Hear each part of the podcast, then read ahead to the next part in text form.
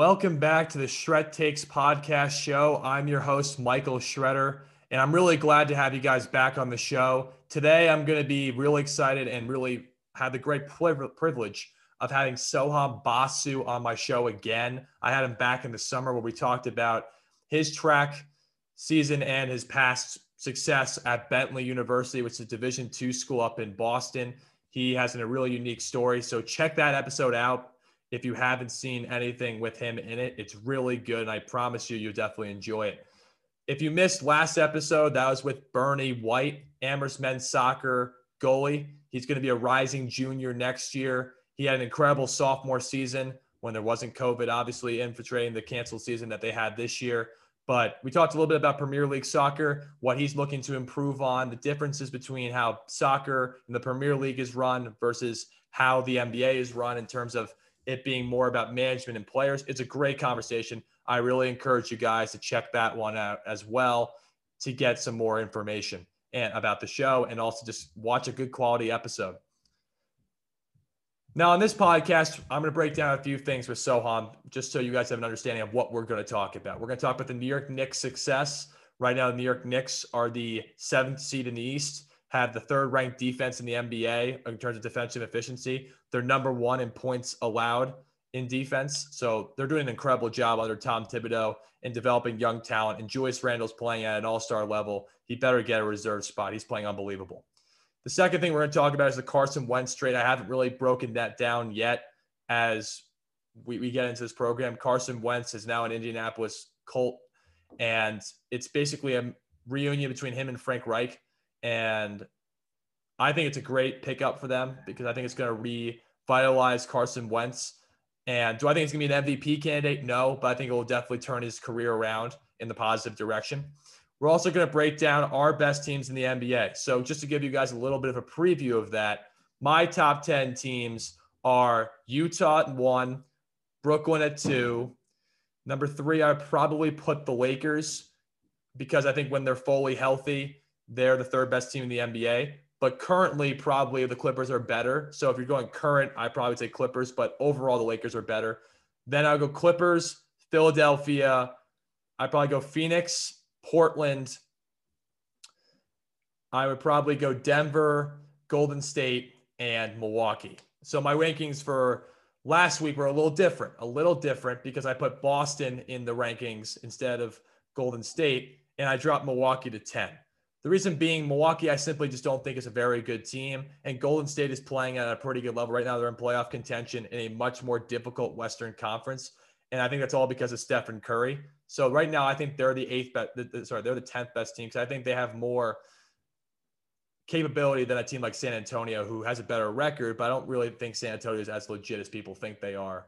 Um, they might make the playoffs, but I think they're going to get bounced in the first round. So that's my rankings for right now. I have Golden State in my top ten, and I have San Antonio on the cusp of getting the top ten, depending on how Milwaukee plays this next week. But I'll start doing that on my show going forward.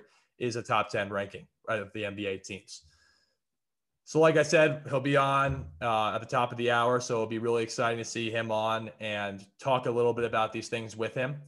But the fourth thing we're going to talk about is, is his upcoming season at Bentley, how he's been preparing, how COVID's affected everything for him, and how he's still managing to stay positive, stay active, and look to have a good season. So, this is going to be a really exciting episode for you guys. Again, if you like what you're seeing, leave comments on and good reviews on Apple Podcasts, Spotify, or even YouTube for that matter, because I post clips up from the show on that. I really would appreciate that from you guys, as is I think this would really help definitely expand this podcast a little bit more and get a little bit more help me figure out what I need to do better as your host for this show. So definitely let me know what you think of the topics, what you think of what we're talking about on this podcast, the guests I'm bringing on, what we talk about the guests, if you want to be a guest, all that kind of stuff. So that's kind of the gist for a little bit of the intro. Like I said, in a little bit, we're going to have Soham Basu on the show. But let's break down something quickly. The Lakers last night lost to the Wizards. And everyone's throwing going into panic mode, right? This is what happens. The Lakers lose Anthony Davis, they lose three games, everyone's in panic mode. And they play Utah on Wednesday, which I don't really see them winning that game either. But the big problem with their team is they don't have a ton of talent. And LeBron is playing too loosey goosey with the ball.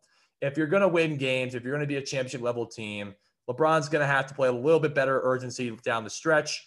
And again, he has to be able to deliver all the time because he's LeBron James. Whether that's fair or not fair, I don't think it's necessarily fair, but he's LeBron James, and the media looks at him in that direction. They say, "What are you going to look at when if you're LeBron James in terms of his clutchness? Is he actually clutch?" And there's so many people that think he's not, even though he's proven it time and time again. Last night was not a good showing for him in that regard, missing free throws, turnovers, bad threes late. But I think the Lakers don't need to hit the panic button yet. But I do think they need to start making some moves in their roster a little bit. I think they may have to get rid of certain pieces because right now they're not a good three point shooting team. But I don't think you need to panic and completely blow everything up. Again, the role players just need to figure out what where they belong. And maybe that's making a few moves. Sure. I, I think that they, they could do that. But I think that really even if they make those moves, they, they should make small moves. They don't even make a giant move in order to get a superstar into Los Angeles right now. I, I think with Anthony Davis and LeBron and Dennis Schroeder, they should be perfectly fine to win a championship. But with LeBron and Montrezl Harrell playing in the game, again, those only are two scores that can do an effective thing on the court for you. And Montrezl Harrell is not a great defender. So that's kind of how I feel with the Lakers right now is that without Anthony Davis, they have big holes in their front court. I think JaVale McGee and Dwight Howard were bigger losses for them. And that's kind of how I feel about it. But again, at the top of the hour, we will have Soham Basu join the show. Bentley cross cut, sorry, Bentley track runner. And he's had a great success in his first three years at Bentley. And I, I, if you again, if you have not checked out the first episode I had with him where he breaks that down, I highly encourage you guys to do that because you'll definitely learn a lot from his story about his determination to get to where he is. And that will help, I think, inspire a lot of athletes who are on that same path now, especially in high school and college, who are looking to find their motivation during at least this COVID time. And that's kind of how I feel about it. So when we come back up on next, I will have Soham Basu on the show and we will talk some NBA, NFL, and his journey at Bentley. Thank you guys. So, welcome back to the Shred Takes podcast show. So, I am honored to welcome back Soham Basu, a good friend of mine, lives in my neighborhood, runs track at Bentley University, Division Two. Again, I did an episode with him in the past, and if you guys didn't check check that, you guys should. It was a great episode. You, I learned a lot from him. But he, you know, he he uh, messaged me recently that he wanted to talk some NBA and NFL as well as his uh, season at Bentley. So we're gonna jump right into it New York Knicks. Um, I've been really, really impressed by what they've done this year. Uh, Thibodeau's really had the guys buy into his system. Julius Randle playing at an all star level. I wanted to ask you, what do you think has been the major keys for why the Knicks are right now seventh in the East as opposed to being a laughing stock in the NBA? Yes, love to talk about the Knicks, of course. Um, yeah, Mike, thanks for having me on. Um, but uh, yeah, with Tom Thibodeau, it just shows uh, what a great coach can do. Um, he's done it with the Bulls. He's done it with the Timberwolves and the Knicks. I'm, I'm not surprised how, how they're doing, but um, it'll be tough for them to maintain this kind of playoff position. I don't know if they have the talent. Their coach is bringing out the best in them for sure. And Julius Randle is a he's a great player. I think he's an all star level, level player probably this year. And Knicks have some great young players, and I, I love the way they're playing on defense. I think they're the number one rated defense in the NBA right now. So it, it shows what a great coach can do, and I that's a thing that can apply in all sports. Uh, how one coach in one year and like few games can lift a team. Yeah, for sure. So the one thing I was thinking about too is just the one thing with with New York sports recently is it's kind of been the Brooklyn lore, right? Of the NBA, right? Brooklyn's been the more successful team recently and that kind of stuff. But do you so I, I think one thing that's differentiating the Knicks right now is they're building by their youth, right? They're they're they got a good coach and then they got a lot of young players coming in. Do you think that do you think that they can continue the success going? Do you think that they are a playoff team or do you think eh, they're gonna crumble at some point and not make the playoffs? I think they're a playoff team. I think they're gonna be a seventh or eighth seed in the East because the East is that bad. But um, I wanted to hear your opinion on that. Yeah, I, I it, it's tough for me because I'm a Knicks fan, so I, I'm gonna give a bias, slightly biased take no matter what. But uh, I, I do feel like just with Tom Thibodeau, the culture has changed. Like this year versus when they've had the previous coaches. Like I, I remember Hornacek and Woodson. Woodson, we, we had some good years in 2012. We had that great team that was number two in the East. But um, I think this year especially with the Eastern Conference, they have the expanded playoffs this year going up to the 10th seed. I don't think it'll be that much of a problem for the Knicks to make it the way they're playing right now. And I think it really shows by the way they play the the tough teams and they don't treat they don't underestimate any of their opponents. So I saw the last game yesterday was um, against the Timberwolves. They're they're the worst team in the NBA. The Timberwolves are, were coming back and they were still able to pull the win. So I think that shows the character of a playoff team for sure. Shifting over to the NFL, uh, you probably saw Carson Wentz is now a member of the Indianapolis Colts. I think it's interesting. I think, from my perspective, Carson Wentz can definitely revitalize his career because Frank Reich um, is, had great success with him in Philadelphia. Um, and obviously, the media all thinks he's trash, and that, that that's that's true based on last year. I, am wondering your initial thoughts on that and kind of where you see uh, his success going in Indianapolis. Yeah, I mean, I was a big fan of uh, Carson Wentz. I think the year he was on that MVP kind of run, and with uh, with this trade now in the Colts, it's a great situation for him. I mean, they have like one of the best offensive lines. They, I think, they had the number one defense last year. So um, he's he's got the keys or for success. It's up to him whether he lives up to that. The the Eagles were a great team. I mean, last few years they had a lot of injuries last year, so it's tough to gauge where he's at. But um, personally, if I had to give my opinion, I don't think he's going to do that well. I, I, mean, I think that they still had a pretty good team last year and they weren't able to do that well.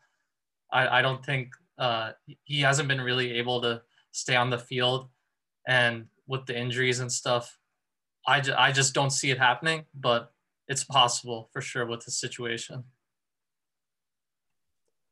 Yeah, for sure. So one thing I, I, I was thinking about, so I've given my top 10 list of the best teams in the NBA, but I'll just give you my top five and we can just kind of go based on that, what you kind of think of it.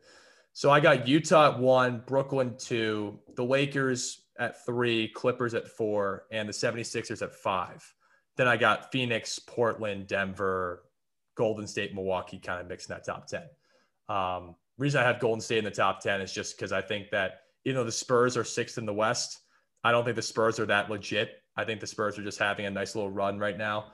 Um, I think Gold, Steph Curry is obviously an MVP candidate. So that's kind of how I feel there. But I think Utah is the best team in the NBA. Great defense. And uh, right now they're playing like the most unselfish. Um, I think Brooklyn has the chance definitely to be that team. But Brooklyn's got to show more consistency on the defensive end.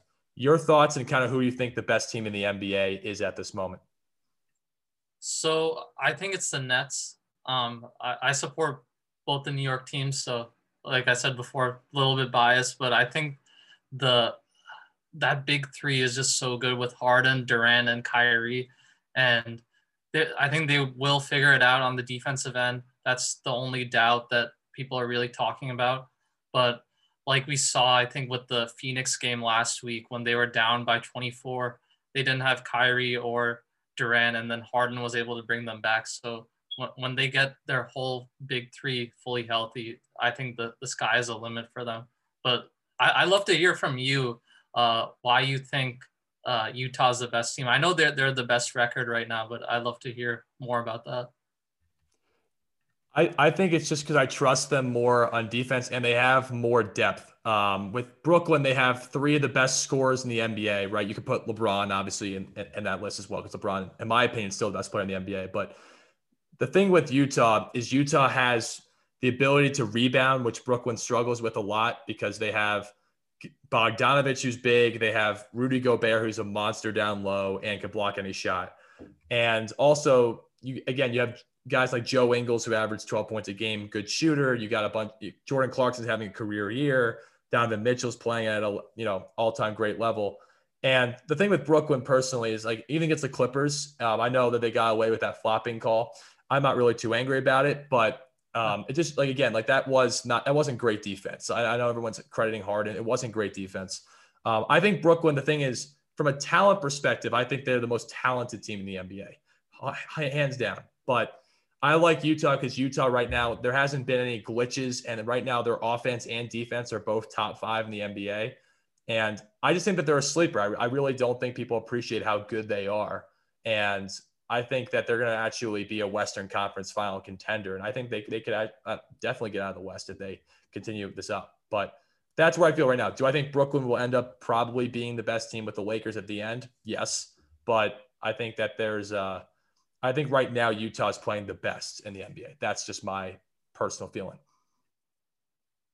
Yeah, I I think uh, I totally agree with you about the depth piece. I think in the playoffs, if they if they can sneak into that Western Conference final spot, they have um, Jordan Clarkson is I think the front runner for six man of the year right now. So the depth will be a big question mark for Brooklyn. I think the star power will supersede that. I think in the NBA especially, it's just when you have those guys, it's a different thing. And I think the the Nets depth is a little bit underestimated with they, they got some good players like Landry Shamet and uh, I Brown is a pretty good player. They picked up uh, Iman Shumpert and Andre Roberson, so they added a little bit more to defense. Those are more experienced guys, but uh, we'll we'll see how the rebounding and kind of those like intangible pieces uh, play in for Brooklyn.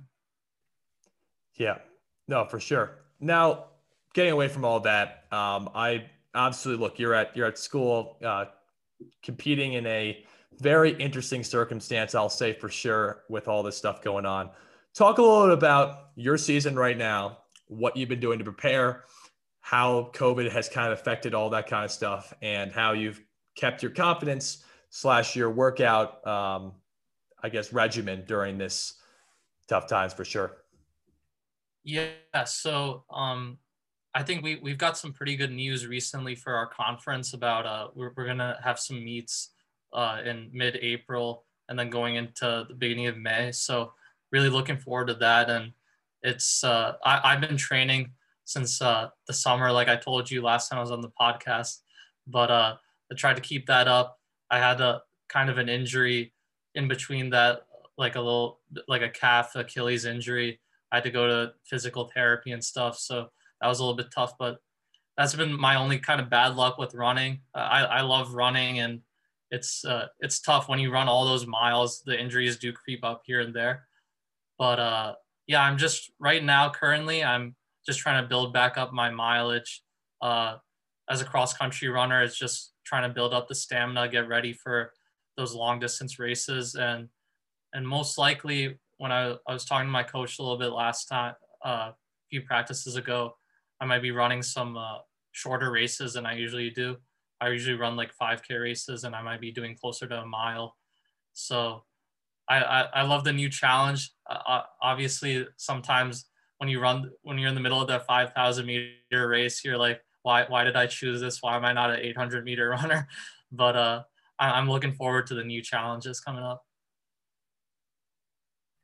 How, so explain for people how how uh, the training's different because I know with at least the short distance race you're gonna have to have at least more speed on you, right? As I mean, look, I obviously know for a 5K race, you got to be fast regardless, but that's more about stamina than as, as opposed to speed with a one mile race or at least even sprints. So just explain kind of how your training regimens changed a little bit as the coaches kind of brought that new idea up for you. Yeah, sure. So um, when, when I talked to my coach, it's like I said, I was I'm coming back from that injury, so I don't want to build up my mileage back too quickly because then I don't want to re-injure myself again. So it's right now we we kind of decided, and I, I I always think it's best to listen to my coach about this because he knows more than me. So we were saying that uh, just trying to, like you said, Mike, like building up the speed and stuff in those uh, like when we have speed workouts, rather than uh, going for those like really long runs that I go for. Like last uh, last semester, I was going for like 15 mile runs every Sunday. I don't think I'm gonna be doing that just yet. But uh, right now with like the speed and stuff, when we'll try to get the snow off the track, do a lot of uh, like speed strides and like 200 meter or 800 meter repeats, stuff like that, just to get that that speed up for those uh, shorter distance races. Yeah, no, that that that that's definitely exciting. But um, you know, talk again a little bit for people who don't understand like how competitive the NE10 is, and even when you have these races in April, talk a little bit about kind of just that feeling of like I get to go back and compete against. You know, obviously I know you go against other schools. Don't get me wrong, but I'm saying like that just great competition you have there. Yeah, for sure. So the NE10, it's it's a very competitive uh, conference. Um, I would say like there's a lot of schools like the first one that comes to my mind is like AIC. They they recruit uh, I think runners from like Kenya and stuff. So they, they they get some of the best talent out there in the world, and it's it's like an honor to compete with schools like that. And it definitely motivates me and my whole team to like keep training pretty hard so that we can compete with them. And uh, yeah, and then in terms of track as a whole, um, when it when it comes to like indoor meets and outdoor meets, we sometimes compete with like Division One schools, Division Three schools. So we're we're facing the top competition no matter what. And with track, it's um, if you have the time, you're going to be able to compete with anybody. Uh, there's no like objective way you can compare the skills. If you have the time, you you have the time and you're either faster than the person that's next to you or you're not. So that's a big motivator too, and it's pretty unique to track as well. Speaking with a bunch of athletes at Amherst and just around, right? COVID has been difficult for everyone. Everyone acknowledges that because there's always uncertainty about the season. Like my season got canceled, your season starting in April, right?